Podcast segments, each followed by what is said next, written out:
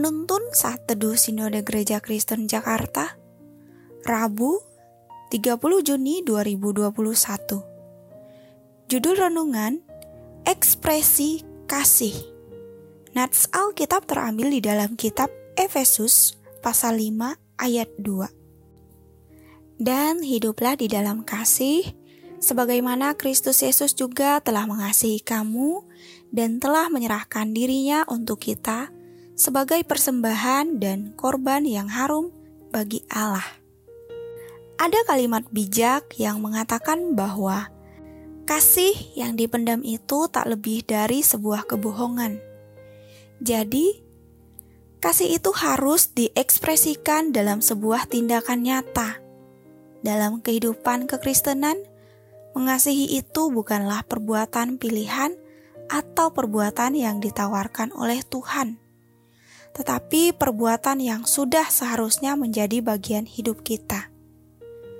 Dalam suratnya kepada jemaat di Efesus, Rasul Paulus menasehatkan mereka agar menjadi anak-anak terang. Salah satu hal yang harus dilakukan oleh anak-anak terang adalah bagaimana mereka dapat hidup di dalam kasih. Sebagaimana Kristus Yesus mengasihi mereka dengan menyerahkan dirinya sebagai penebus dosa manusia. Allah telah menyatakan ekspresi kasihnya yang sempurna melalui pengorbanan Yesus Kristus di salib. Dia sebagai jalan pendamai antara kita dengan Allah.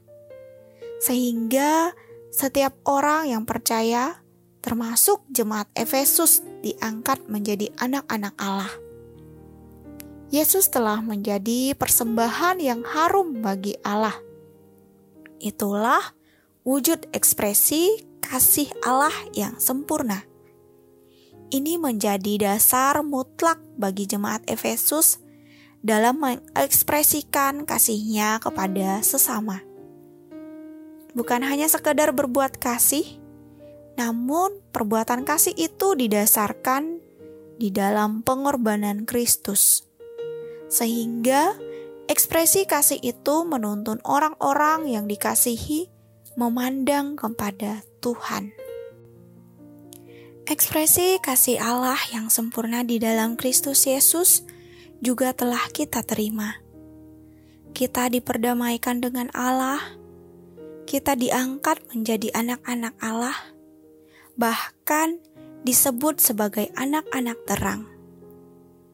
Kini kita dilatih untuk mengekspresikan kasih kepada sesama kita. Dasarnya adalah kasih Kristus yang telah kita terima. Setiap kali kita menunjukkan tindakan kasih kepada sesama, kita tidak hanya sekedar berbuat kasih, melainkan sedang menyaksikan Kristus kepada mereka. Alangkah indahnya apabila kita sebagai komunitas tubuh Kristus saling mengasihi. Meski ada banyak perbedaan, namun tidak menghalangi kita untuk tetap saling mengasihi. Sebagai anak-anak terang, kasih itu menjadi bagian penting dalam hidup kita.